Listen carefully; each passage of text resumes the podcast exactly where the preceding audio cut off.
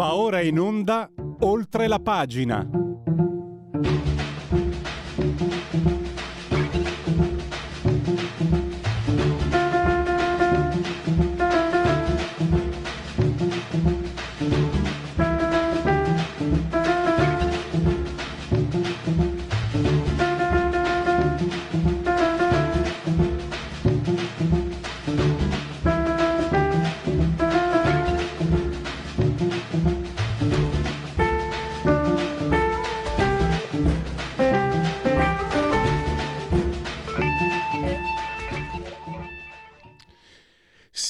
Siamo tardissimo per colpa mia, quindi oltre la pagina Radio Libertà di infilate gli argomenti che affronteremo, mm, Giorgio Gaber con Stefano Brunogalli, assessore all'autonomia e all'identità della regione Lombardia, assessore regionale ovviamente.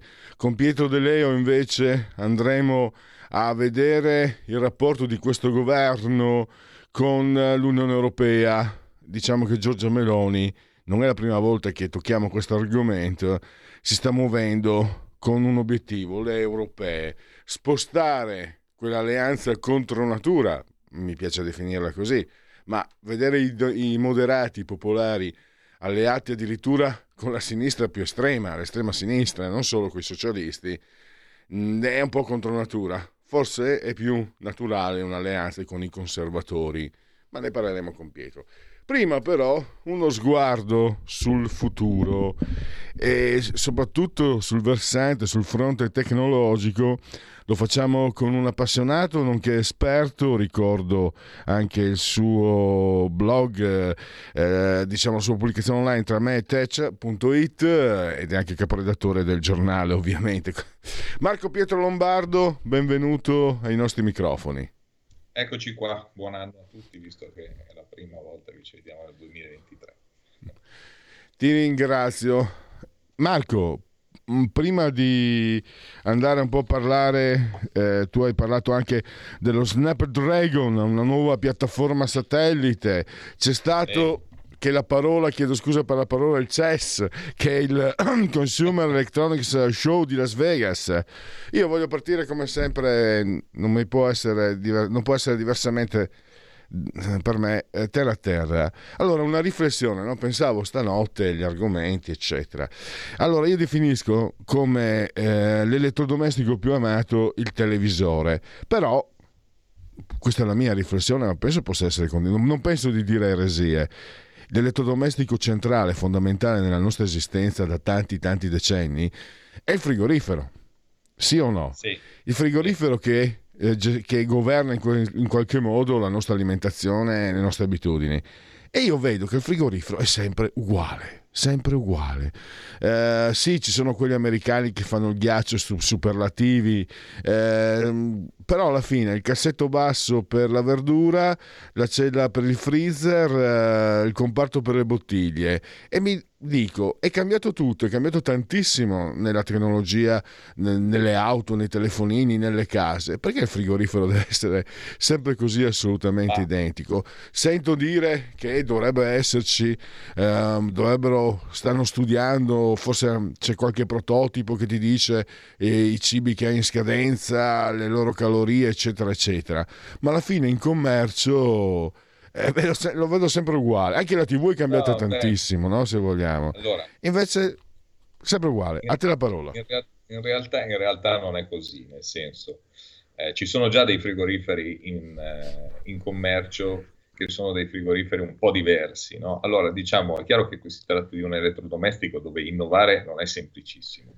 Eh, quello che è stato fatto uh, sull'innovazione spesso è un'innovazione non dico invisibile, ma, ma, ma quasi, no? nel senso, innanzitutto c'è stata un'innovazione spe, sullo spazio del, dello frigorifero. Se tu guardi un frigorifero di qualche anno fa e guardi i frigoriferi di ultima generazione, lo spazio interno, eh, tenendo fermo lo spazio esterno, cioè quindi praticamente la, la, la, quello che è, è ingombra, cioè un frigorifero, è molto più ampio perché ovviamente sono state eh, trovate delle soluzioni per stringere diciamo, tutto quello che c'è di, di, non visibile nel frigorifero ma che serve per farlo funzionare eh, e, e, fare in modo che i bordi del, del, frigorifero siano molto più sottili rispetto a una volta e quindi i litri diciamo, di capacità siano aumentati eh, pur tenendo lo stesso ingombro esterno. E questo è un passo in avanti.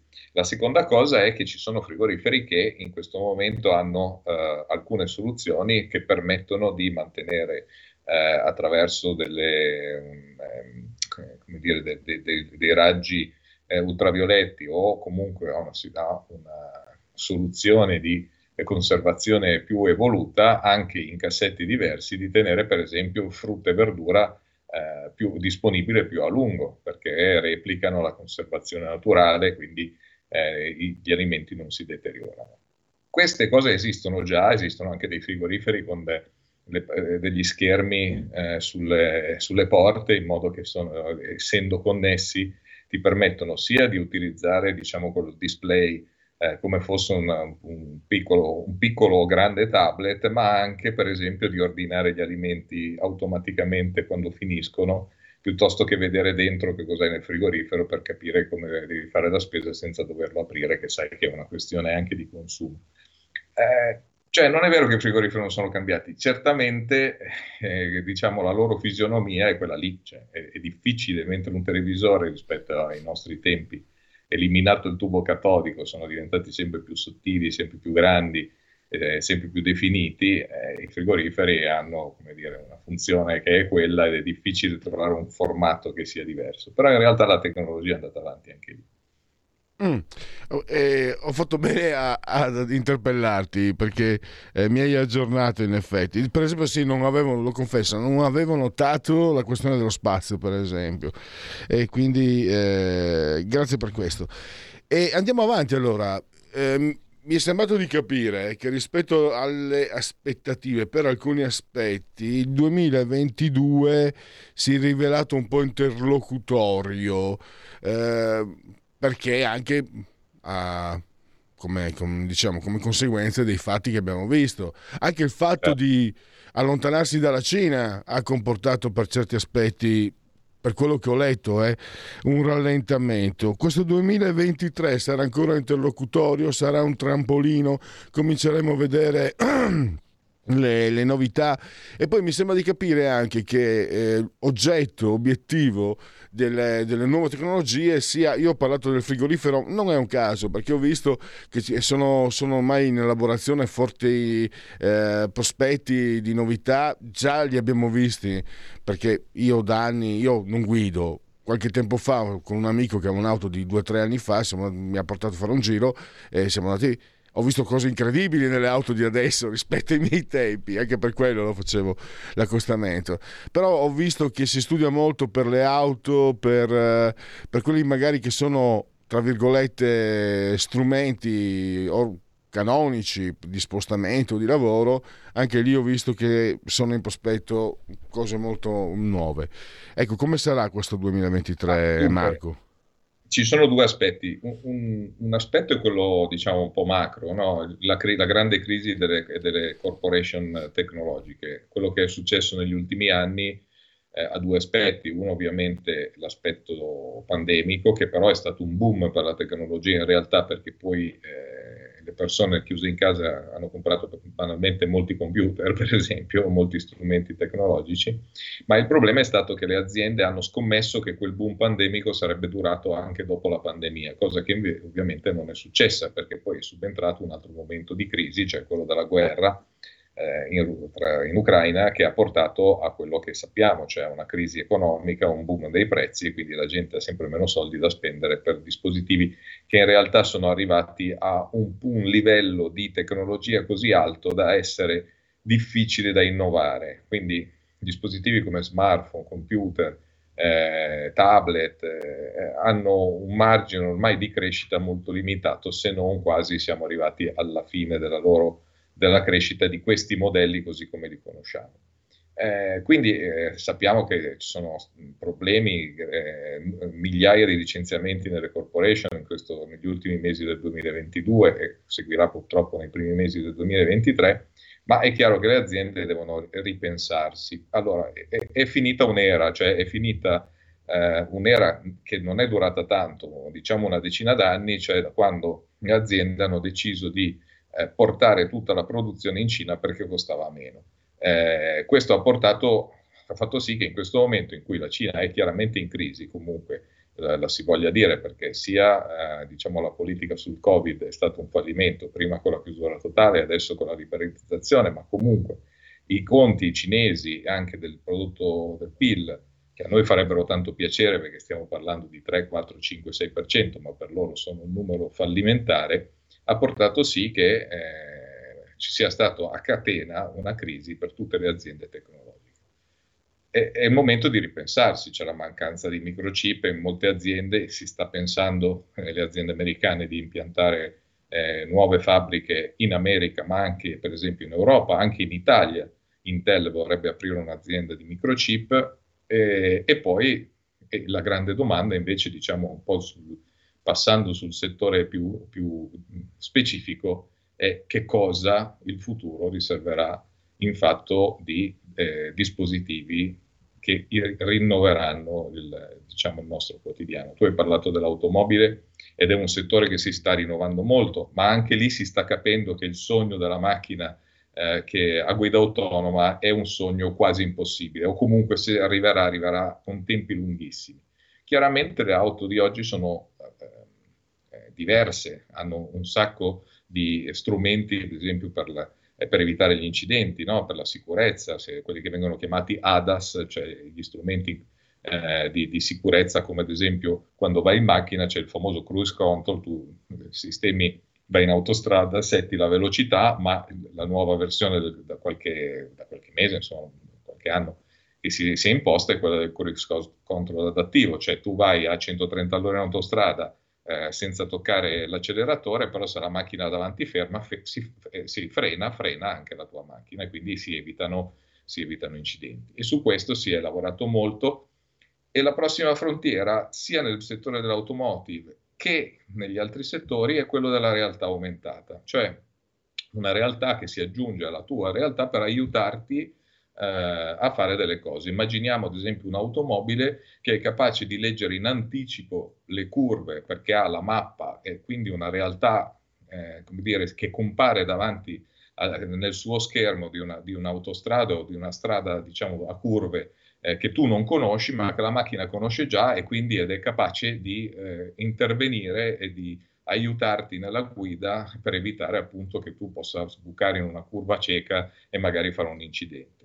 Oppure che conosce il traffico, ma anche questa situazione si può eh, riversare in settori normali eh, infatti, eh, della vita quotidiana, infatti Apple, per esempio, finalmente pare che nel 2023 uscirà con il suo prodotto di realtà aumentata, una specie di, di schermo che in realtà dovrebbero essere degli occhiali un po' più grossi, per cui tu puoi aggiungere delle cose alla tua visione che ti permettono di, di, di vivere, di, magari di di fare delle cose che in questo momento non potresti fare e che ti aiuta anche nel quotidiano. Faccio un esempio molto pratico, per esempio, nel, nel, eh, che, che, è una delle, delle, delle, cose di cui si parla, è una parte nella medicina, cioè per esempio un medico che è aiutato dalla realtà aumentata è capace di eh, preve- prevedere un'operazione che deve fare difficile, sapere già come intervenire, oppure eh, arredare una casa. Tu entri in una casa vuota, indossi i tuoi occhiali, immagini come possa venire la casa arredata come la vuoi e poi alla fine quando la arredi è proprio quella lì. Ecco,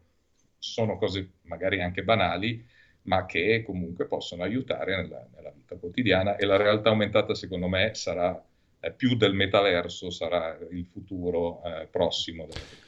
Ah, ti interrompo Marco, è una curiosità anche personale, ho letto anch'io eh, questo, questo, visore che dovrebbe anticipare gli Apple Glasses. I famosi Google Glasses, eh, gli occhiali Google, a che, mm, cosa ti risulta? Perché erano riapparsi? Io te lo dico, è una domanda che mi coinvolge perché io mi sono quando ho visto la prima volta anni fa eh, i primi prototipi mi sono entusiasmato come un bambino davanti a un trenino elettrico o la famosa pista quella con le auto elettriche. Ma eh, eh, diciamo che banalmente i Google Glasses sono falliti commercialmente perché erano troppo avanti. Eh, nel senso come concezione erano sicuramente troppo avanti come, come, dispositivo, perché poi alla fine una volta che li indossavi non è che potessi fare molto, cioè, c'era questo schermino per cui dovevi alzare lo sguardo, guardare a destra per leggere magari una mail che ti stava arrivando, eh, piuttosto che chiedere a Google eh, che cos'era la cosa che stavi guardando. Poi c'era anche un problema di privacy, prima ancora che la privacy fosse ancora mh, mm, così eh, regimentata, perché in realtà essendo per esempio la tua immagine eh, su, su, internet, in teoria ogni persona poteva anche essere riconosciuta, eh, tu potevi, io magari non ti conosco, ti guardo, chiedo all, all'occhiale chi è questo qua e lui mi dice vita, morte e miracoli di tutto quello che di te, su tutto quello che trova su internet, magari anche cose che tu non vorresti che si sapessero. Quindi eh, diciamo era sicuramente un prototipo eh, che aveva un costo notevole perché era circa 1500 dollari mh, già una decina d'anni fa, eh, che, che, era un precursore che poi non è stato sviluppato perché commercialmente non aveva un senso allora. Eh, probabilmente ce l'avrà adesso perché la, la, tecnologia si è evoluta, le necessità eh, che, che, che, può coprire questa tecnologia sono molto più ampie eh, e quindi diciamo che forse è arrivato il momento. Tra l'altro poi di solito quando e certi dispositivi arrivano via Apple, diventano praticamente, eh, improvvisamente diventano necessari. Eh, ti dico solo un'ultima curiosità, la realtà aumentata in realtà, in realtà scusate la, la, la, eh, il gioco di parole, eh, esiste già, se voi guardate una partita di calcio in televisione e vedete le pubblicità che ci sono al centro del campo o eh, di fianco alle porte durante la partita, eh, quelle sono, non esistono in realtà, sono, sono proprio fatte con la realtà aumentata. Senz'altro. Eh, un'ultima domanda, abbiamo un minuto. Eh, mi sembra che si stia anche studiando, lavorando molto sulla comunicazione tra piattaforme, mettere sempre più possibile, cioè fare in modo che ci sia eh, la maggior condivisione probabilmente penso io anche per appianare eventuali ostacoli e, cre- e far sì che questo segmento di, di, ricerca e mercato cresca più rapidamente.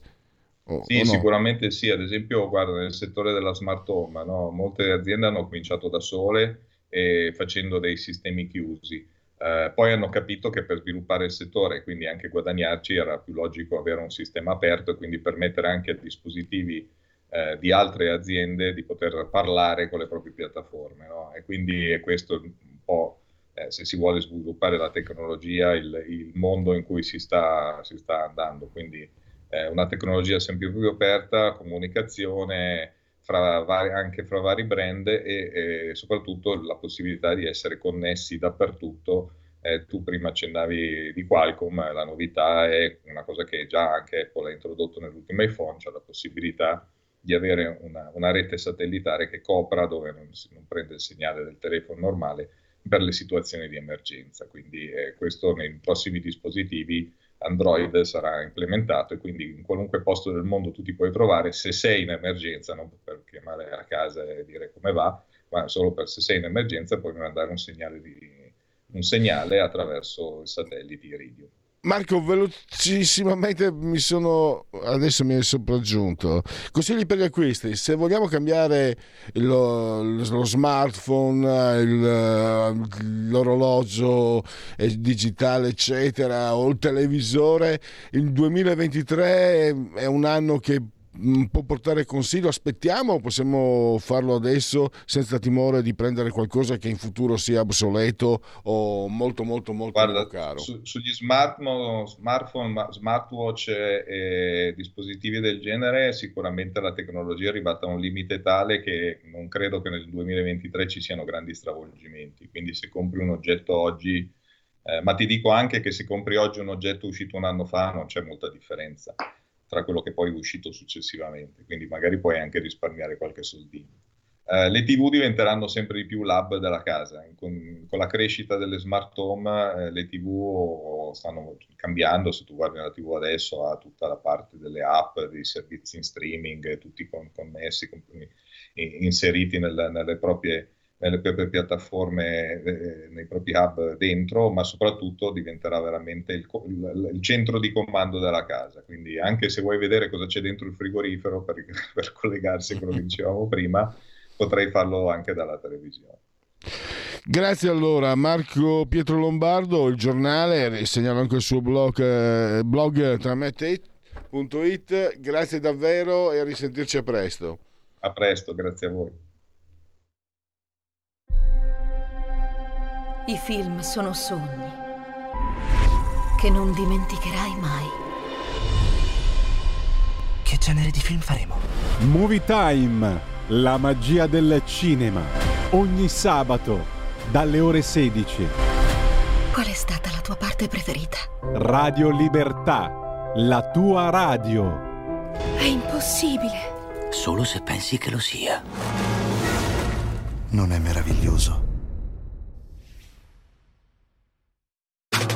Stai ascoltando Radio Libertà. La tua voce libera, senza filtri né censura. La tua radio.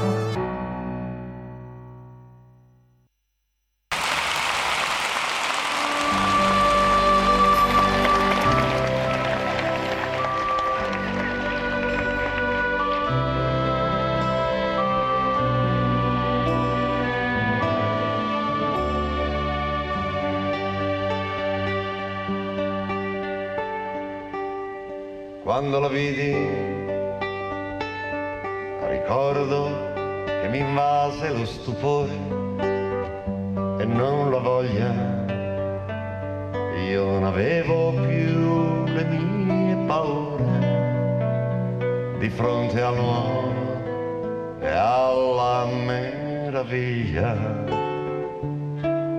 Poi quell'attesa quando ingenuamente si prevede il grande evento, la vera essenza di quello che mi accade è solo il mio insieme al suo sconvolgimento. E non lo so se sia il destino oppure il caso, ma in questi tempi così ostili e incerti mi prende l'innocente e un po' ambizioso. Proposito di amarti, un grande amore per crescere davvero. È l'emozione delle cose più preziose per la mia sopravvivenza. È la scoperta di una semplice realtà che muove il mondo intero. Perché senza due corpi e due pensieri differenti non c'è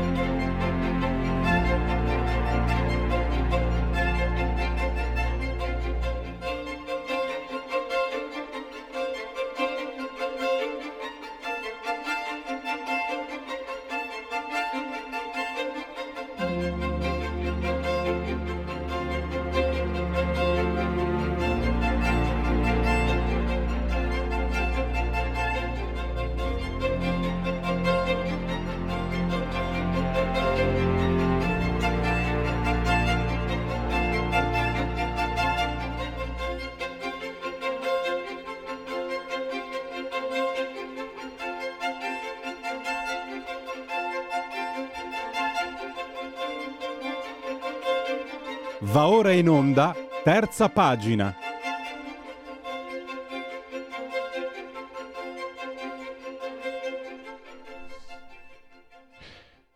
Vent'anni senza il signor G.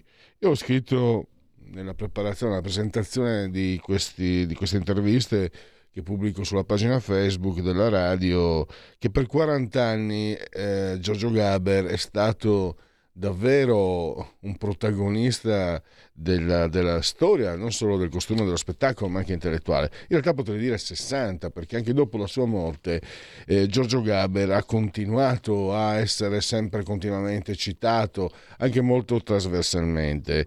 Qualche giorno fa gli ha dedicato un bellissimo articolo pubblicato sulle pagine del giornale eh, l'assessore regionale all'autonomia e alla cultura della regione appunto Lombardia, Stefano Bruno Galli che torna ai nostri microfoni. Io non ti vedo Stefano perché abbiamo dei problemi tecnici, ma so che sei collegato via Skype. Benvenuto certo, intanto e grazie per aver benissimo. accolto il nostro invito.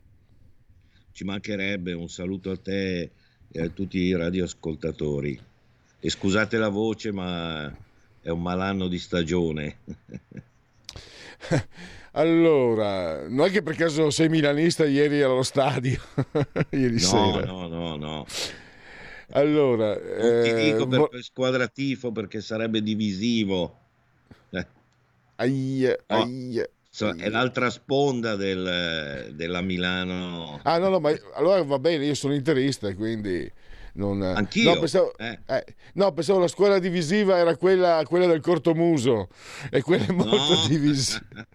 o perlomeno no, anzi, unisce, unisce tutti nella, nella, contrarietà verso di essa.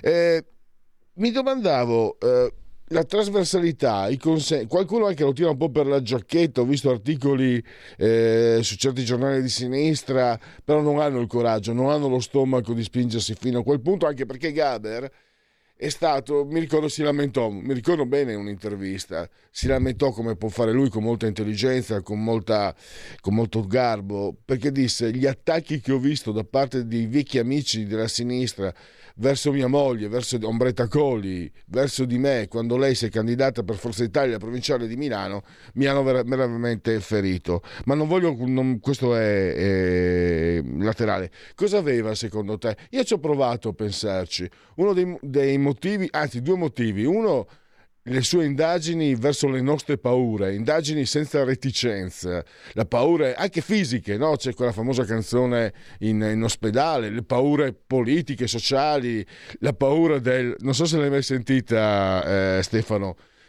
oddio non sono pronto. È una canzone, teatro canzone che io ho sentito per la prima certo. volta, un amico aveva la cassetta registrata, l'aveva registrata dal vivo, la senti a 25 anni ha un suono, a 40 un altro, dopo 50 un altro ancora, ma non voglio andare oltre. E, e poi soprattutto mi sembra un, un segreto, non è un segreto, un ingrediente che hanno solo i grandi, i giganti. Non ha mai cercato di convincere nessuno. Cioè lui con, presenta, porta, parla, approfondisce in modo straordinario, però mai, mai, mai. Dario Fo, un altro gigante, invece aveva questo aspetto molto antipatico, odioso, deve convincerti, convincerti, convincerti. Generalmente tutti, certo. eh, anche che uno sia anche i politici per, per necessità, noi persone magari mh, comuni abbiamo questo vizio, oh, convincerlo, convincere. Gaber no, Gaber ascoltava e parlava. E ricordiamoci, e Stefano, tu sei un po' più giovane di me, però te lo ricorderai, negli anni 60 Gaber era un divo. Eh, le sue presentava certo. canzonissima, era popolarissimo. Da, come sì, insomma, non, adesso non ho neanche paragoni. E poi si mette a fare insieme a Luporini il teatro canzone.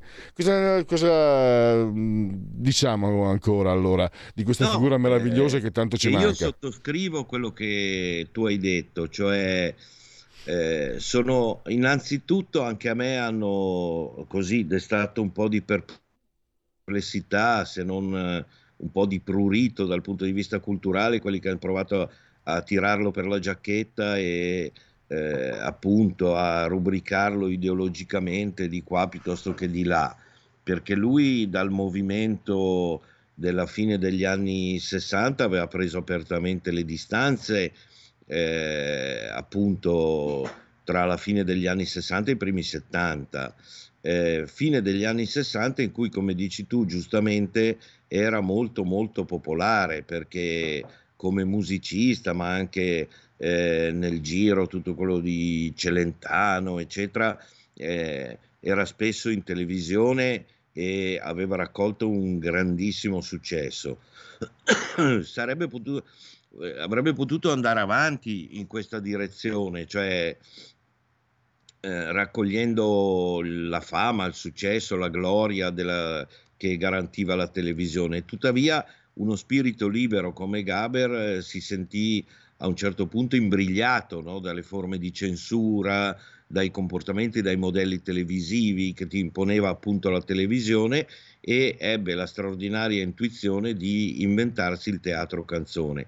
Teatro canzone che per la verità risaliva a, eh, a qualche decennio prima, nel senso che lui aveva già una precedente esperienza quando al Girolamo, che è una piccola gemma, una piccola scala in piazza Beccaria qui a Milano, aveva messo in scena eh, questo spettacolo con Mina in cui lui faceva il primo tempo con le canzoni per, eh, come dire, mh, con i monologhi per eh, alzare il livello di attenzione, di attesa nei confronti della, secondo me, più grande interprete, de, eh, perché dal punto di vista interpretativo eh, Mina sappiamo tutti chi è stato, chi è stata e ehm, appunto eh, lei faceva il secondo tempo e il suo timore infatti prima di, questi, di questo ciclo di spettacoli al Girolamo era proprio quello di dire vabbè mh, mm, ma io andrò sul palcoscenico e la gente però è lì, non è lì per me ma è lì per, eh, per Mina.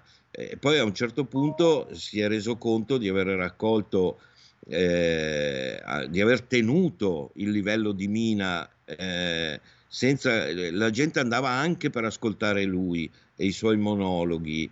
E di conseguenza replicare questo modello alternando monologhi a canzoni, che è poi il, il, come dire, che poi sono gli ingredienti del teatro canzone, nel momento in cui lui abbandona la fama, il successo, la gloria della televisione alla fine degli anni 60 e eh, diciamo fa un salto nel buio perché con grande coraggio perché avrebbe potuto eh, come dire, rimetterci la carriera da questo punto di vista, eh, alternando monologhi e canzoni, effettivamente eh, è stato un, un, un, grande successo, è, è, stato un grande innovatore da questo punto di vista. E, e, e tra l'altro a me che piace è che eh, scandaglia nei suoi, soprattutto nei monologhi che poi riversa anche nelle canzoni, scandaglia quelli che sono gli incubi, le paure eh, e il filo conduttore di ogni decennio, cioè se noi lo osserviamo eh, da, oggi che possiamo eh, con, eh, i vent'anni che sono passati ci consentono quello, questo distanziamento, osserviamo una parabola in cui eh, censura le ansie e le inquietudini dell'impiegatino degli anni 60 quello che con la giacchetta a scacchi e la cravatta regimental va in ufficio tutte le mattine. E lui eh, alternativamente propone innanzitutto una realtà che è quella dell'artista, ma poi eh, censura no? il, il, il, il, piccolo pensiero borghese eh, fatto di paure, di inquietudini, di ehm, ossessione per il lavoro, la, la, la, il benessere, la produttività. Eh, da questo punto di vista poi eh, arriva, arrivano gli anni Ottanta eh, dove eh, censura appunto il, da metà degli anni Ottanta fino a metà degli anni 90 eh, si rende conto e si rende conto in modo molto intelligente con grande sensibilità che la caduta del muro di Berlino ha determinato il crollo delle ideologie per cui lui che è un uomo libero, che ha questa vena anarcoide, questo sarcasmo di fondo, questa ironia di fondo, questo senso del paradosso, perché anche nel paradosso comunque è racchiuso un, un briciolo di verità, anche ribaltando le situazioni, eh, davvero si rende conto che eh, sono crollate le ideologie e quindi quel mondo eh, nell'ambito del quale siamo cresciuti, perché anch'io sono del 66, quindi eh, me lo ricordo bene, mi ricordo bene, insomma, dalla fine degli anni 70 in poi, eh, questi steccati ideologici, eccetera, sono venuti meno e allora eh, fa destra e sinistra, cioè questo, eh, questo, eh, questo inno appunto al inno sarcastico, paradossale, ironico sul crollo delle ideologie.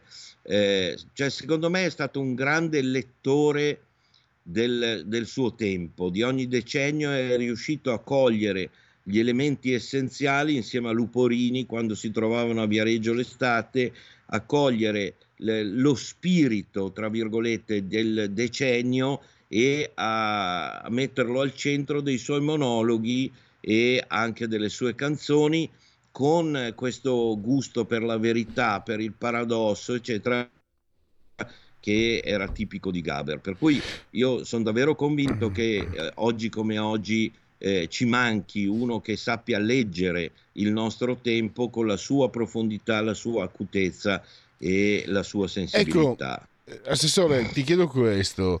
E, è proprio questo il punto, ci manca non solo l'acutezza, ma aveva questa caratteristica, univa, non divideva. Nonostante lui sicuramente, mi permetto io così, faccio un'analisi lombrosiana da quattro soldi, il viso da buono, proprio da persona buona e sì. i, i toni della persona. Però pestava, cioè eh, i borghesi sono tutti dei porci, la Chiesa si rinnova, è conformista, è pesante, eh. ma non ha creato polemiche. Ho letto Luporini che raccontava che a un certo punto, a partire dalla fine degli anni 70, eh, quelli del 68, con i quali loro comunque andavano ancora abbastanza d'accordo, gli tiravano di tutto sul palco, ma quello è un altro discorso.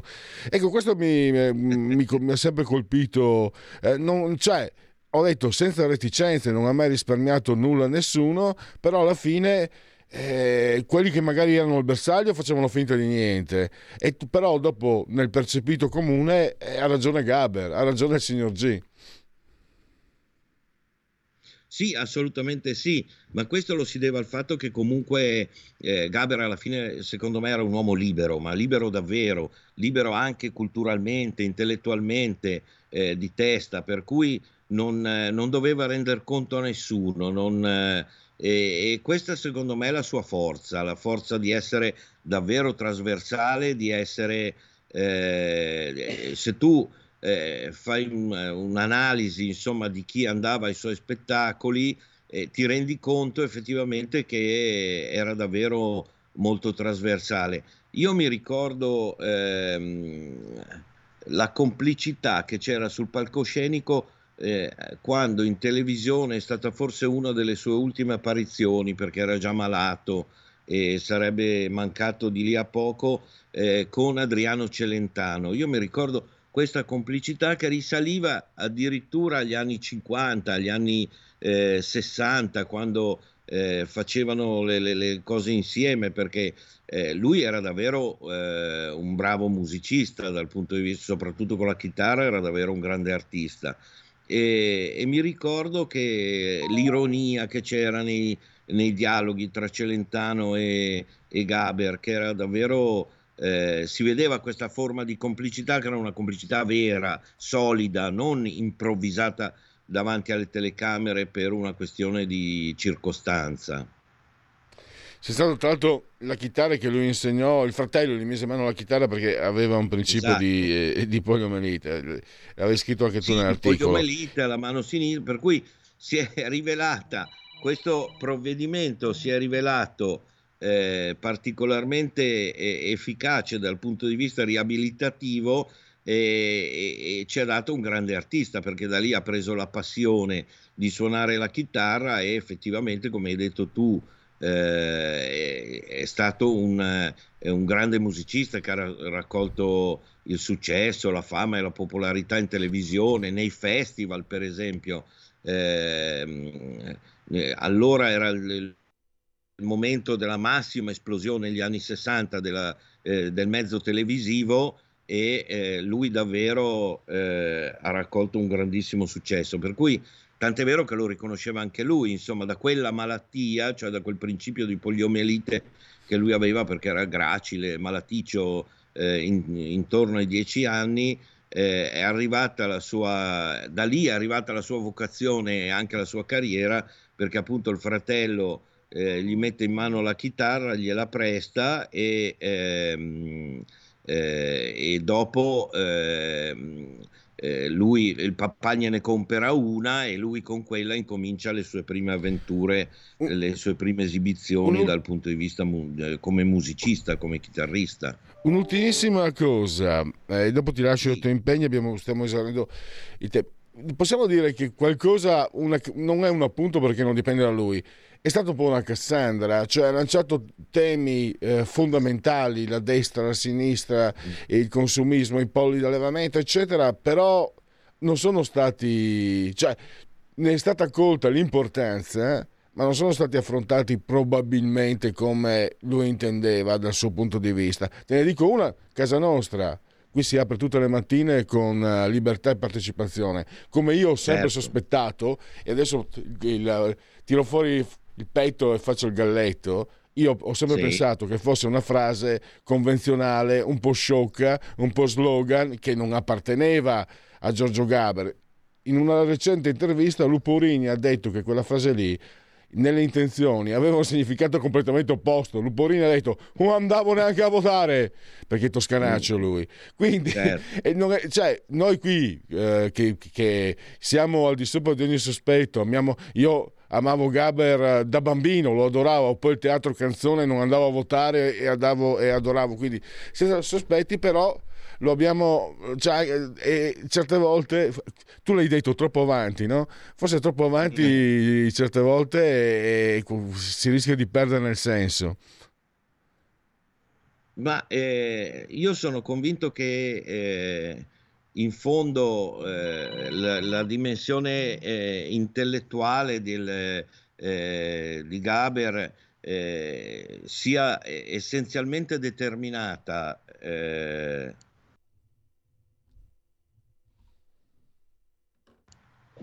sia essenzialmente determinata dal, ehm, dal fatto che eh, appartiene all'intellettuale la denuncia, no? l'analisi del tempo, la denuncia, eccetera, ma eh, poi no, non è che eh, l, l, eh, l'intellettuale, il cantautore, eccetera, deve dare delle risposte, eh, deve, deve, denunciare, cioè deve far pensare, far riflettere. E secondo me lui ci è riuscito fino in fondo. Peraltro, in questo, eh, in questo sodalizio con Luporini, eh, che, un, che, è un toscano vero, cioè un, eh, in tutti i toscani c'è un po' questo eh, elemento, quest, questa dimensione un po' anarcoide, no?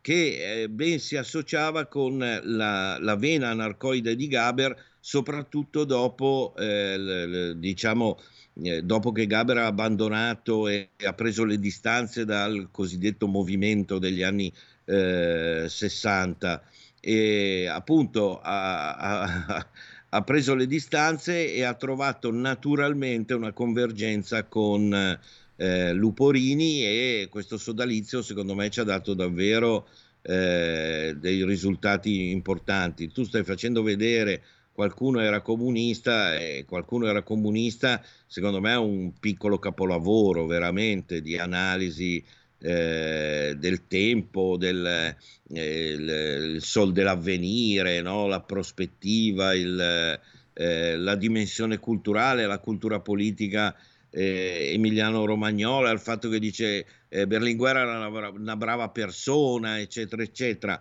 E, e quanti, questo, questi elementi, quanti, quante persone hanno sedotto, insomma, qua, questi elementi e, e, questa sensibilità, quante persone come si è diffusa nel... Non dimentichiamoci che nel 1900 alle europee del, dell'84, mi pare il Partito Comunista è il primo partito in Italia, eh, senza poi incassare il consenso dal punto di vista politico, perché vivevamo in questa, in questa sorta di democrazia bloccata, quella che Giorgio Galli, mio omonimo, ha definito il bipartitismo imperfetto, cioè sempre al governo, il Partito Comunista sempre all'opposizione, si conosceva bene il confine tra eh, eh, maggioranza e opposizione e questo alimentava una specie di conformismo dal punto di vista ideologico che, eh, sul quale Gaber ha ragionato in profondità. Quindi ehm, appunto io sono convinto che eh, fosse necessario ehm, davvero eh, l'approccio nostro a un personaggio come Gaber deve essere proprio quello, eh, un grande eh, letto, uno che ha ehm, let, come dire, letto fino in fondo eh, il suo tempo, non spettava a lui darci le ricette per come uscire dalle contraddizioni del nostro tempo. Senz'altro. Siamo allora in chiusura. Ringrazio Stefano Bruno Galli, assessore regionale lombardo all'autonomia e alla cultura. Grazie ancora e risentirci a presto. Grazie a voi, eh, grazie a te, a presto e grazie ai radioascoltatori che mi hanno ascoltato. Grazie, buona giornata e buona settimana. Segui la Lega è una trasmissione realizzata in convenzione con La Lega per Salvini Premier. Dunque, segui la Lega prima che la Lega seguisca te alla Pellegrina o segua te alla Marciana. Sono sul sito legaonline.it, scritto legaonline.it, tra le tante cose che si possono fare da e su questo sito, iscrivervi alla Lega Salvini Premier, molto semplice, si versano 10 euro, lo si può fare anche tramite PayPal, PayPal, PayPal, senza nemmeno che sia la necessità che siate iscritti a PayPal, PayPal, PayPal. Il codice fiscale e gli altri dati richiesti, quindi vi verrà recapitato la maggiore per via postale, e poi ci sono le poste italiane, mamma mia che ho dolore, che dolore, che dolore. Cioè, uno l'aveva, tanti anni fa aveva messo la presidentessa, l'aveva messa alla Lega, mamma mia, che dolce via di salvezza, Fe, fece disastri. Gli altri facevano ancora peggio, quelli di prima ancora peggio di questa. Era un'imprenditrice, mi sembra Umbra, non mi ricordo più, un disastro. Quelli che ci sono adesso un disastro. Comunque speriamo, uh, incrociamo le dita e quindi verrà capitato la maggiore per via postale la, la tessera Lega Salvini Premier. Eh, D43, che cos'è la sigla per eh, il 2 per 1000, il momento di autodeterminazione per ogni cittadino. Scegliete voi dove indirizzare i vostri soldi, che altrimenti lo Stato vi porta via comunque. È una scelta libera che non ti costa nulla. Scrivi D43 nella tua dichiarazione dei redditi. D di Domodossola, 4 il voto in matematica, 3 il numero perfetto. E qui vediamo un po' abbiamo degli aggiornamenti. Dunque, alle 12.20 l'aria che tira sulla 7 con Alberto Bagnai, eh, responsabile economico della Lega, 12.20. Poi, sempre oggi alle 18.15, Federico Freni, sottosegretario all'economia, eh, dove lo potrete ascoltare su Rai Iso Radio. E ancora, bon, basta per uh, Segui la Lega, Sassufi. Segui la Lega è una trasmissione realizzata in convenzione con La Lega per Salvini Premier.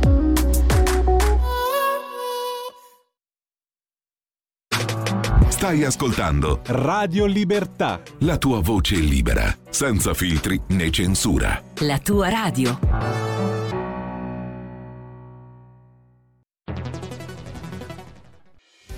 Quotidiano di Sicilia, il quotidiano d'Italia, l'informazione che ribalta i luoghi comuni, una vera visione dei fatti, l'Italia vista da sud.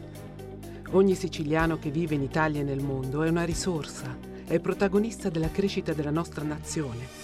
Dai forza alla crescita della nostra isola, abbonandoti al QDS digitale più archivio a soli 99 euro annui.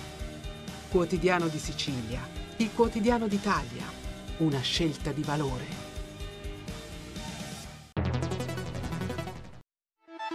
Stai ascoltando Radio Libertà, la tua voce libera, senza filtri né censure, la tua radio.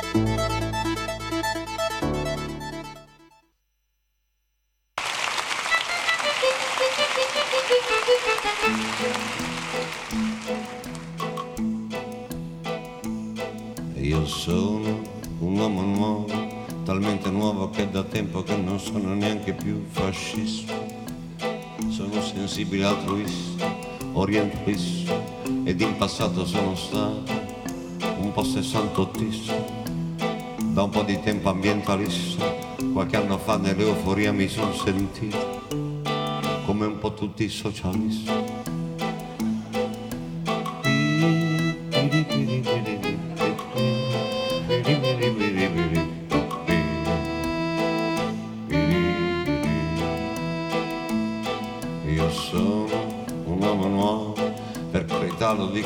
Senso letterale, sono progressista, al tempo stesso liberista, antirazzista e sono molto buono, sono animalista, non sono più assistenzialista, ultimamente sono un po' controcorrente, sono federalista.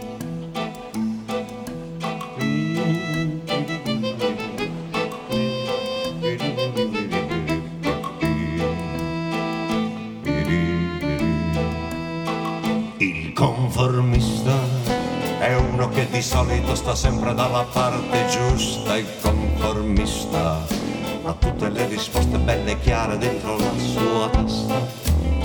È un concentrato di opinioni che tiene sotto il braccio due tre quotidiani e quando ha voglia di pensare pensa per sentito dire forse la buona opportunista si adegua senza farci caso e vive nel suo paradiso il conformista. È un uomo tutto tondo che si muove senza consistenza il conformista. S'allena a scivolare dentro il mare della maggioranza. È un animale assai comune che vive di parole da conversazione. Di notte sogni e vengono fuori i sogni di altri sognatori. Il giorno esplode la sua festa per stare in pace con il mondo e farsi largo galleggiando il conformista.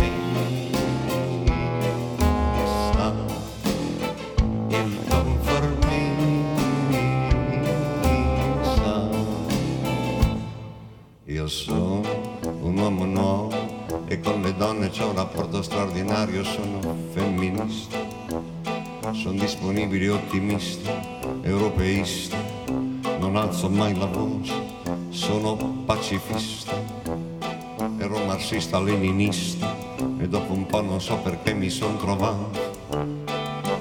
Catto comunista.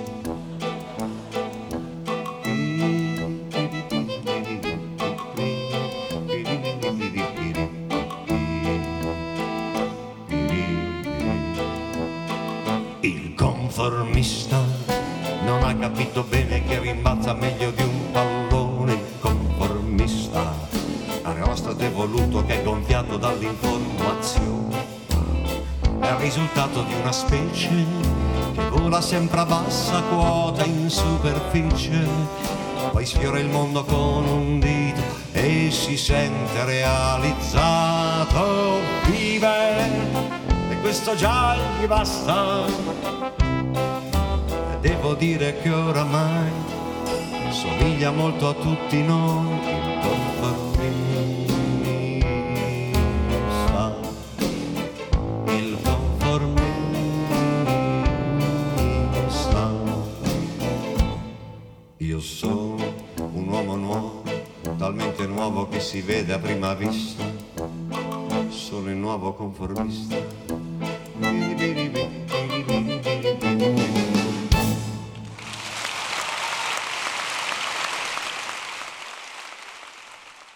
Applausi per Giorgio Gaber, naturalmente, che comunque fa parte, una integrante eh, anche di questa trasmissione, visto che fin dall'inizio lunedì apriamo con Giorgio Gaber e il venerdì chiudiamo con Giorgio Gaber.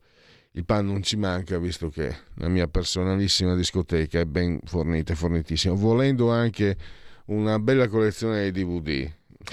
E invece eh, una scalata, una bella scalata, mi permetto di dire anche bella scalata, che, sembra, che si sembra leggere attraverso le scelte ehm, le posizioni di Giorgia Meloni scalata a Bruxelles, nel senso di aver percepito che gli equilibri stanno cambiando, che il Qatar Gate naturalmente ha dato un colpo non da poco alla realtà eh, socialista eh, europea che ha fatto una figuraccia pazzesca, anche se fanno di tutto per, per, minimizzare, ma noi lo diciamo invece, e questo potrebbe sovvertire, cambiare gli equilibri. Dicevo, quella realtà contro natura che vede i, sociali, i popolari moderati alleati con, non solo con i socialisti, i socialdemocratici, ma anche con l'estrema sinistra, la sinistra radicale, non scherziamo eh, potrebbe invece trovare eh, una, un avvicendamento e una sponda nella realtà, quella dei conservatori, usiamo questo termine. E ne ha scritto, tra l'altro oggi eh, un altro argomento, ma se volete sul tempo potete leggere Pietro De Leo che ha intervistato il sottosegretario all'interno che parla di immigrazione, Vanda Ferro. Eh, però adesso restiamo... Ecco, partiamo da qui. Innanzitutto fatemi salutare e ringraziare Pietro De Leo. Buongiorno e grazie a voi per l'invito. Guarda, parto, prendo sponda dal tuo articolo di oggi perché eh, si è incontrata con eh, il numero uno dei popolari, Giorgia Meloni, Weber, che è anche un, non solo da nove anni presidente del gruppo del PPE in Europa e anche uno dei leader della CSU bavarese. Non a caso Weber, quando c'è stata quella crisi tra Macron e Meloni, proprio sugli immigrati, aveva espresso posizioni, diciamo, sicuramente più favorevoli a, all'Italia, a Meloni, nonostante eh, il gruppo di Macron sia in, nell'alleanza tra PPE e Socialdemocratico, René Europe. E nonostante questo ha fatto capire. Cos'è? Una, un assaggio di quello che potrebbe accadere in futuro, tutto sommato mancheranno grosso modo 15-16 mesi alle elezioni europee. E poi abbiamo visto quanto gli equilibri in Europa poi possono ricadere sulle scelte dei singoli stati? Ma io sono abituato, forse per, per, per, per, puntiglio della professione, a leggere sempre tutto in chiave politica, eh, a non dare mai, eh, non derubricare mai al caso le prese di posizioni politiche dei leader. Quindi io credo che senz'altro la posizione di Weber eh, quando c'è stato il contenzioso con la Francia sia finalizzata ad allacciare un filo del dialogo con eh, il governo di Roma, eh, magari in prospettiva di qualcosa di diverso. Eh, insomma, poi se noi mettiamo, mettiamoci anche l'incontro della settimana scorsa e poi se noi eh, prendiamo il calendario e andiamo indietro di qualche pagina di un anno, eh, vediamo che eh, la, eh, preside- la, la, l'elezione di Roberta Mezzola a Presidente del Parlamento europeo ha visto l'appoggio sia di tutta la famiglia dei conservatori, di cui fa parte di eh, Fratelli d'Italia, sia anche della Lega, che ricordiamo fa parte di un altro gruppo europeo, quello di Identità e Democrazia, che però ha riconosciuto in Roberta Mezzola un esponente che condivide alcuni valori, pensiamo alla difesa della vita, pensiamo eh, ad una visione eh, insomma, eh, molto critica eh, sul, sul, tema delle porte aperte all'immigrazione clandestina e una, una visione favorevole alla necessità di, eh, di, di, modificare il meccanismo europeo d'accoglienza.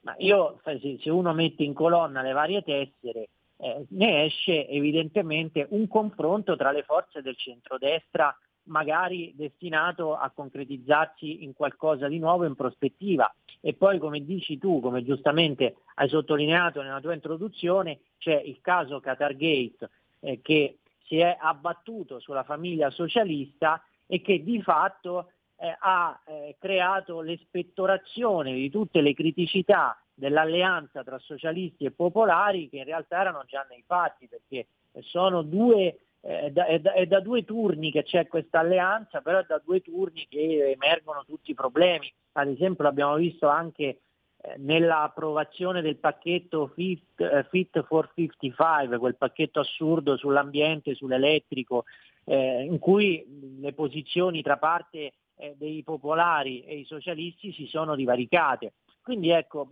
insomma, è la storia spesso che ti chiama eh, a modificare gli assetti. Io credo che questa alleanza attuale sia satura e che eh, i, i, tempi per un centrodestra europeo siano maturi. Lo vedi, vediamo anche le istanze che vengono dal, da, da, dai singoli paesi, perché l'Italia è, è ovvio, eh, però anche eh, in, in, in, Finlandia potrebbe verificarsi un'alleanza di questo tipo, eh, in Svezia eh, c'è l'alleanza tra una forza del Partito Popolare con l'appoggio esterno dei, eh, dei, mh, eh, dei, dei svedesi democratici che sono in identità e democrazia. Insomma, ci sono vari sommovimenti nei paesi che fanno pensare a un'evoluzione di questo tipo. Ecco, lo chiedo a te, hai detto, è un vizio che poi anch'io mi riconosco, quello di vedere tutto in chiave politica. Eh, le dichiarazioni della Presidente Mazzola, io ho visto una partecipazione, un'escandescenza, magari non del tutto così necessaria, cioè quasi sul Qatargate, intendevo, intendo dire, quasi a voler dire loro sono quelli brutti e cattivi, i comunisti, i socialisti sono brutti e cattivi, non confondeteli con noi, c'è una presa di distanza che poi tra un anno potrebbe trovare eh, conferma in, eh, nella scelta delle nuove alleanze. Sì, sì, credibilmente sì, c'è una presa di distanza politica chiara, e poi considerando i trend elettorali, eh, insomma, se, eh, momento, se, se, nel 2024 pardon, si confermerà il trend elettorale attuale, eh, le forze del centrodestra europeo potrebbero essere in grado di formare una maggioranza e di eh, designare un presidente eh, della commissione di area insomma un anno e qualche mese è sicuramente un tempo lungo, però io per le famiglie socialiste europee la vedo veramente difficile. Tanto la Presidente Massola che è stata eletta proprio con i voti, eh, lo dicevi anche tu prima, no? di, di, Meloni sì. e, eh, e, e, Lega. Una domanda però, ecco, eh, sì. non c'è rosa senza spine, per Giorgia Meloni, Orban, lo scandaloso Orban, è un ostacolo. Per carità, Orban era nel PPE fino al 2021, però eh, noi sappiamo i legami molto forti tra Meloni e Orban, tra Lega e Orban. Come, che, che, che rischi può presupporre un'alleanza di questo tipo secondo te? Ma Orban in realtà eh, non è in nessun gruppo al momento perché dopo mm. che se n'è andato dal PPE eh, non, non, ha più nessuna appartenenza ad una famiglia europea. Ma in realtà ecco, eh, ci sono delle forze che eh, hanno un, uh, un dei profili problematici perché c'è Orban, poi c'è anche la stessa AfD in Germania, eh, insomma, il tema è che eh, la prevalenza di forze sinceramente democratiche che guardino all'Occidente, che guardino all'Asse Atlantico, eh, è, una sorta di, eh, una sorta eh, di balsamo e di antidoto verso pulsioni di altro tipo. E io credo che il centrodestra europeo non, ha, non avrebbe, eh, se qualora nascesse, non avrebbe difficoltà o esitazioni in questo tipo di struttura e di, di struttura programmatica e di collocazione. Orban è vero che è un po' la spina del fianco del centrodestra europeo e anche dell'Europa stessa, però io voglio fare un ragionamento realistico. Eh, no, allora, noi consideriamo una cosa, che Orban guarda alla Russia e, e, e, lo ha fatto capire esplicitamente con il suo posizionamento durante la, lo, nei, nei giorni della genesi della, dell'invasione in Ucraina. Eh, però noi dobbiamo anche considerare un'altra cosa, che eh, la Cina guarda Orban, eh, aprirà a breve eh, a Budapest eh, uno, eh, una succursale della più grande università di Shanghai, una delle più grandi imprese cinesi che si occupa di produzione di componentistica per l'elettrico ha in animo di fare degli investimenti per aprire una grande fabbrica in Ungheria. Allora io dico, la grande mi chiedo, la grande intransigenza europea nel mettere ai margini Orban conviene o no? Perché se noi continuiamo a essere così intransigenti con l'impeto sanzionatorio, è vero che l'impeto sanzionatorio è giustificato dalle posizioni di Orban, Però se noi andiamo ad essere realisti rischiamo di consegnare l'Ungheria che è nel cuore dell'Europa non tanto alla Russia ma più che altro alla Cina. Ecco, insomma, siccome la politica è sempre equilibrio e visione, eh, non vorrei che con questa intransigenza si, stesse, si, si, proietti, si proiettasse un errore eh, nel futuro. Mi chiedo, mm, c'è il rischio di, di vendere l'anima eh, per la sovranista Giorgia Meloni, cioè eh, il poter essere accettate nel salotto buono, con potere con decisionale, insomma, non solo per fare da tappezzeria, no? E magari smorzare, cambiare, modificare alcuni che sono i punti cardinali di un sovranista, la, la, gli interessi del proprio paese, sull'immigrazione, poi sulla famiglia. Ecco, secondo te Giorgia Meloni si sta, si sta chiedendo quanto, quanto, rischia, perché avevo letto che lei eh, è anche attenta a non perdere, sì a concedere per non, per non essere stritolata, ma a, per esempio con la, con la um, finanziaria, come si chiamava una volta, sicuramente sì. Eh, ha, ha, dovuto mediare.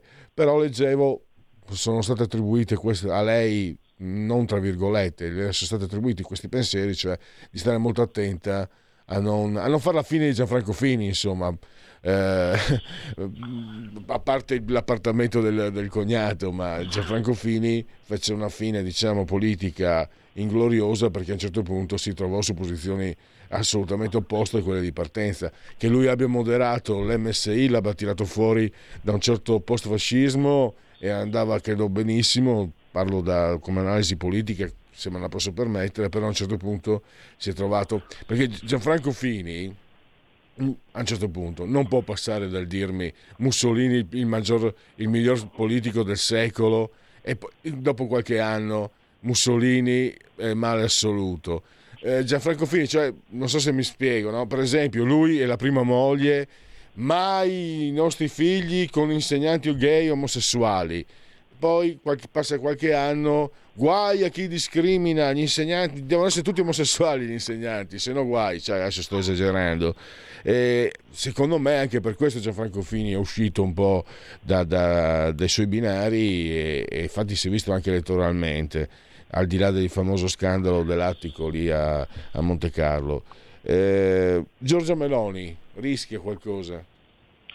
Ma io direi che il caso di Fini sia un caso di scuola sé eh, nelle, nelle, punte di quello che è successo, eh, che francamente è difficile da ripeterci. Eh, su, per quanto riguarda Giorgia Meloni, eh, secondo me il principio è uno, cioè che è chiaro che il racconto di quando si sta all'opposizione è molto diverso, o, o anzi è, è, è, è discretamente diverso perché è molto diverso, sembra che si può si possa andare sull'aspetto contrario è discretamente diverso rispetto a quando si sta al governo.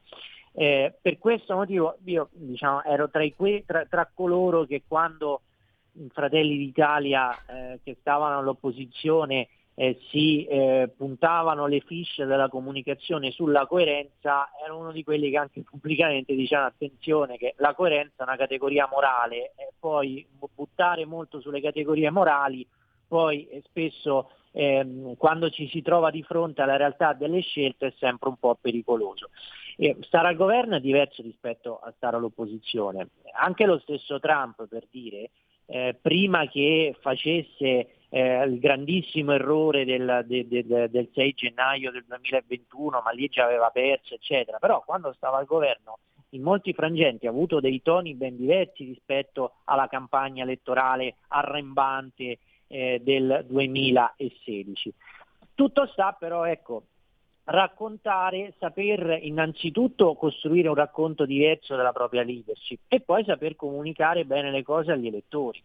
Eh, facciamo un esempio molto, molto, molto di questi giorni, insomma il rincaro, il, il, mancato blocco degli sconti sulle accise che sta procurando dei contraccolpi sul costo della benzina con problemi alla filiera della logistica e dei trasporti. È chiaro che se eh, Fratelli d'Italia fosse stato all'opposizione avrebbe avuto un atteggiamento ben diverso. Ora sta il governo, invece deve spiegare, deve contenere, deve illustrare il fatto che sarebbe costato 10 miliardi in manovra e quindi non hanno potuto farlo.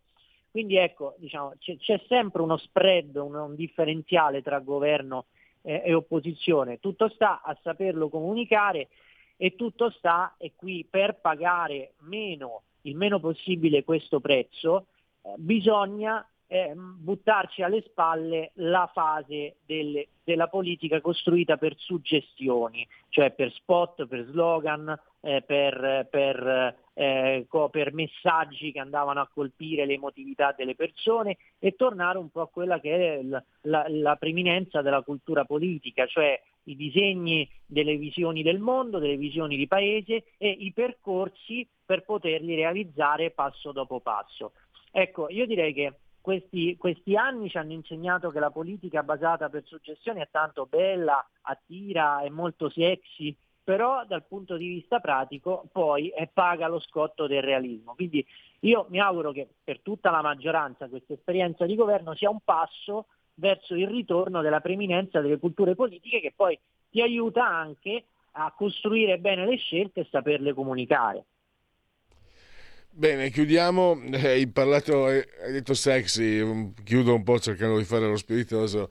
Eh, diciamo solidarietà, lo dico anche scherzando, ad Alessia Morani che per essersi fotogra- fotografata, cioè io sono contrario alla solidarietà perché è, è l'ipocrisia più totale, però eh, lei si è fotografata, ha un torto Alessia Morani, oltre ad essere odiosa e antipatica per noi leghisti perché ci attacca spesso, eccetera, ha un altro torto, non agli occhi nostri, agli occhi altrui. È una donna molto bella e si è acconciata in modo veramente anche, con, secondo me, con... De, eh, dimostrando anche una, una certo, un certo gusto, si è agghindata, acconciata perché era la festa del suo compleanno ha postato la fotografia, l'hanno massacrata a sinistra. Io vorrei dire se l'avessi davanti onorevole Morani, anche se non è più onorevole. Guardi, la, lei ha detto, ecco, sono più avanti quelli di destra rispetto a noi sul femminismo, eccetera. Io dico, signora Morani, è solo invidia, l'invidia delle donne che non potranno mai essere belle come lei e l'invidia degli uomini che, non, che lei non degnerà mai neanche di uno sguardo. Direi che è solo invidia più che politica. Cosa dici Pietro? O Ma anche politica, sì. È il, è il cortocircuito del moralismo che poi, come tutti i moralismi, sfocia molto spesso nel ridicolo, insomma, solidarietà piena e purtroppo però emerge l'ennesima eh, l'ennesimo effetto collaterale di questa canea social di gente che offende, giudica, critica, poi veramente in questo caso non c'era nulla davvero di cattivo gusto, anzi insomma la foto eh, una persona con una certa eleganza, insomma, come dicevi tu, buon gusto. Quindi solidarietà piena e condivido. Benissimo, e io eh, ringrazio davvero Pietro De Leo, e ve lo ricordo potete leggerlo tutti i giorni o, o su Libero o sul Tempo e a risentirci a presto Pietro e grazie ancora. Grazie, alla prossima. Velocemente vediamo via le condivisioni che ancora... Eh non vedo dunque sondaggi, vediamo un po'. Questo è di analisi politica di Arnaldo Ferrarinesi, mm, vale a dire analisi politica. Mm, si parla di presidenzialismo, eh, il paese ha bisogno di riforme, sì 90%, funziona abbastanza bene così 6% e poi il presidenzialismo molto opportuno per il 33, abbastanza opportuno per il 31, 64 sono favorevoli e il 38 eh, non sono favorevoli, l'8% eh, non sa, via. E poi Istat, vediamo i dati Istat, prezzi al consumo, dunque... Eh, dicembre 2002 aumento dello 0,3 su base mensile e dell'11,6 su base annua da più 11,8 del mese precedente. Chiudiamo. Poi abbiamo eh, conto trimestrale delle amministrazioni pubbliche. Abbiamo rapporto del PIL è stato meno 4,7 e meno 6,2 nello stesso trimestre del 2021. La pressione fiscale è pari al 42,7%, in aumento di 1,9 punti percentuali il reddito delle famiglie è aumentato dell'1,9%, i consumi sono cresciuti del 4,1%, la propensione delle famiglie è aumentata, la propensione al risparmio del 7,1% e poi il potere d'acquisto eh, frenato dalla crescita dei prezzi tuttavia è cresciuto dello 0,3%. La quota di profitto delle società non finanziarie è stimata al 39,8%, è rimasta invariata. Chiudiamo l'ultimo Istat e poi direi possiamo fare anche il, il eh, prezzi al consumo dicembre 2002 crescita più 8,1% più 1,9 nel 2021 al netto degli energetici. Il prezzo al consumo crescono al 3,8 e al netto dei soli energetici del 4,1% chiudiamo allora e andiamo alla sigla dei genetriaci la verità è che sono cattivo ma questo cambierà io cambierò è l'ultima volta che faccio cose come questa. Metto la testa a posto, vado avanti, rigo dritto, scelgo la vita. Già adesso non vedo l'ora. Diventerò esattamente come voi. Il lavoro, la famiglia, il maxi televisore del cazzo, la lavatrice, la macchina, il CD e l'apriscatole elettrico. Buona salute, colesterolo basso, polizza vita, mutuo, prima casa, moda casual, valigie, salottoli tre pezzi, fai da te, telequiz, schifezze nella pancia, figli, a spasso nel parco, orario d'ufficio, bravo a golf, l'auto lavata, tanti maglioni, Natale in famiglia, pensione privata, esenzione fiscale, tirando avanti, lontano dai guai, in attesa del giorno in cui morirai. Genetriaci, commemorazioni e ricorrenze del decimonono giorno di nevoso mese del calendario repubblicano. Gaetano Koch, architetto di origini trentine o bolzanine su tirolesi, ma di famiglia romana, il Palazzo della Banca d'Italia, il famoso Palazzo Koch. Anna Kulishov, una delle fondatrici del, del Partito Socialista in Italia, le virtù cristiane della pazienza e della rassegnazione sono le massime virtù dell'imbecillità umana. Ah, brava. Giovanni Papini, eh, amare i nemici è l'unica via perché non resti sulla terra neanche un nemico. È interessante. Eh, la prosa è un po' faticosa. Te lo fanno studiare quando vai all'università, letteratura, è uno dei, diciamo, degli, ehm, degli scrittori fondamentali considerati cardinali della prima metà del secolo scorso. Per me è una scrittura faticosa ma interessante, intelligente. Giorgio, il siciliano Giorgio Lapira, che è stato amatissimo sindaco di Firenze, Simone de, Ba- de Beauvoir, non si nasce donne, si diventa, meravigliosa, Richard Nixon, non ho mentito, ho detto cose che in seguito si sono rivelate non vere, Watergate, ma non solo, è stato comunque un grande presidente, lo dicono anche i suoi nemici. Antonio La Penna, divertentissimo su aforismi, frasi e autoschediasmi. In uno di questi autoschediasmi parla del sindaco di Firenze, disse eh, che ha scritto una volta il sindaco di Firenze era la Pira e adesso c'è quello lì che sembra un manichino della UPIM, era Leonardo Domenici, è volare Mimmo, Domenico Modugno, non serve altro, non serve altro, grazie di tutto. Mamma Butcher Pasta, Dan Peterson eh, che ha portato anche il football americano nei, negli schermi italiani dei prima metà degli anni Ottanta, non solo mm, pallacanestro. Pericoli Pirella, Emanuele Pirella, pubblicitario, giornalista, scrittore. Eh, Lusignolo di Woodstock, John Baez, Oscar Prudente ha scritto insieme a quell'altro che adesso non mi ricordo, Jens Heil dei Delirium e poi ha scritto anche Pensiero Stupendo. Antonio Sabato che ha giocato nell'Inter, Claudio Caniglia quel meraviglioso, bellissimo 3 luglio 1990. Grazie Claudio, io ho gioito, in solitudine ma ho gioito. E il grandissimo, stupendo è del Milan, ma chi se ne importa, quando uno è grande, grande, Gennaro Gattuso, grande dentro e fuori dal campo. Eh, e poi mi raccomando, c'è un genetrico speciale perché c'è qualcuno qui il dottor Federico Borsari sulla torre di comando in regia tecnica, lui può festeggiare perché non è abbondantemente, bene, eh, al di sotto dei 40, ma proprio è lontanissimo ancora, quindi eh, festeggia. E che altro? Non c'è altro da aggiungere. I convenevoli formularci alla prossima perché sono già le 12.01. Adesso del meglio, del nostro meglio, grazie anche a Federico che anziché festeggiare qui a lavorare per voi. Grazie di tutto e grazie a voi che avete scelto oh, Radio Libertà.